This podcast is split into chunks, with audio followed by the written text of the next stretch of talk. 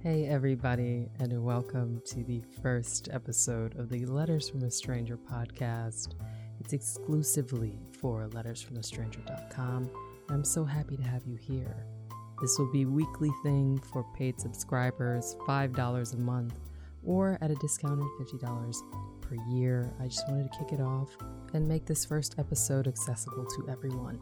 The first letter is from Nia from Long Beach, California and it's titled How Many Times Can One Heart Break? How many times can one heart break? I hope you don't think this is a dumb question, Nega. Uh, it's one I've been asking myself, so I thought maybe I'd ask you too.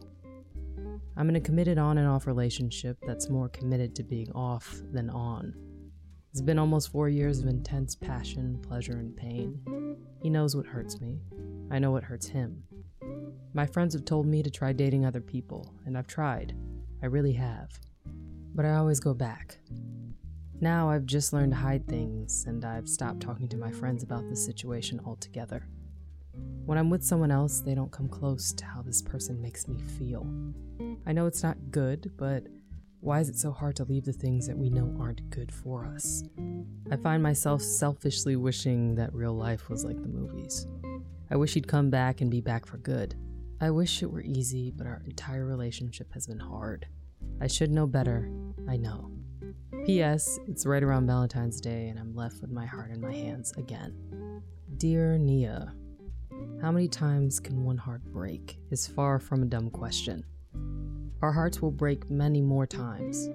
Love and loss are eternally intertwined, rising and setting at different points on life's horizon making who we love and who we know will inevitably lose incredibly important. This bitter fact begs the question what and who is worthy of your time and your courage to love? You deserve a level of ease in your relationship that sits in exact opposition to the addictive, never ending cycle of passion, pleasure, and pain. A relationship that thrives on extremes will convince you that love isn't being done properly if it isn't hard. But it's merely the contrast that makes the dysfunction so delicious, so intoxicating. The breakups that throw you into a tailspin, the makeups that send you soaring back into the other person's arms. I've lived it, and I lied to my friends too, only to realize three years later that loving someone doesn't have to be hard. On this day a decade ago, my high school boyfriend was waiting in the driveway of my parents' house. I ran outside and slid into the passenger seat, giddy about our first Valentine's Day together. He reached towards the trunk and handed me a bouquet of blood red roses with tiny slips of paper poking out the petals. Each strip had something he liked about me scribbled in blue. I blushed as I read each one aloud, rubbing his neck on the way to the restaurant. The night ended with him calling me ungrateful as I slammed the car door outside an Italian spot downtown. I was crying about a text I saw from a girl he'd eventually cheat with. The night was only a small preview to a relationship that was never worthy of my time or my courage to love. Allow it to be easy.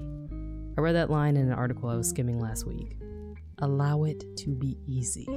Such a small but mighty sentence. What if we stopped resisting peace? What if we allowed relationships to be light and deep? What if we stop trying to pry open the palms of people who are ill equipped to hold our hearts? Allow love to be easy, Nia. Signed, Nega. Thank you so much for listening to the Letters from a Stranger podcast, exclusively created for lettersfromastranger.com. Paid subscribers, you will be receiving one of these episodes every week. If you haven't gone paid yet, please consider it. We're going to be discussing some really interesting topics moving forward.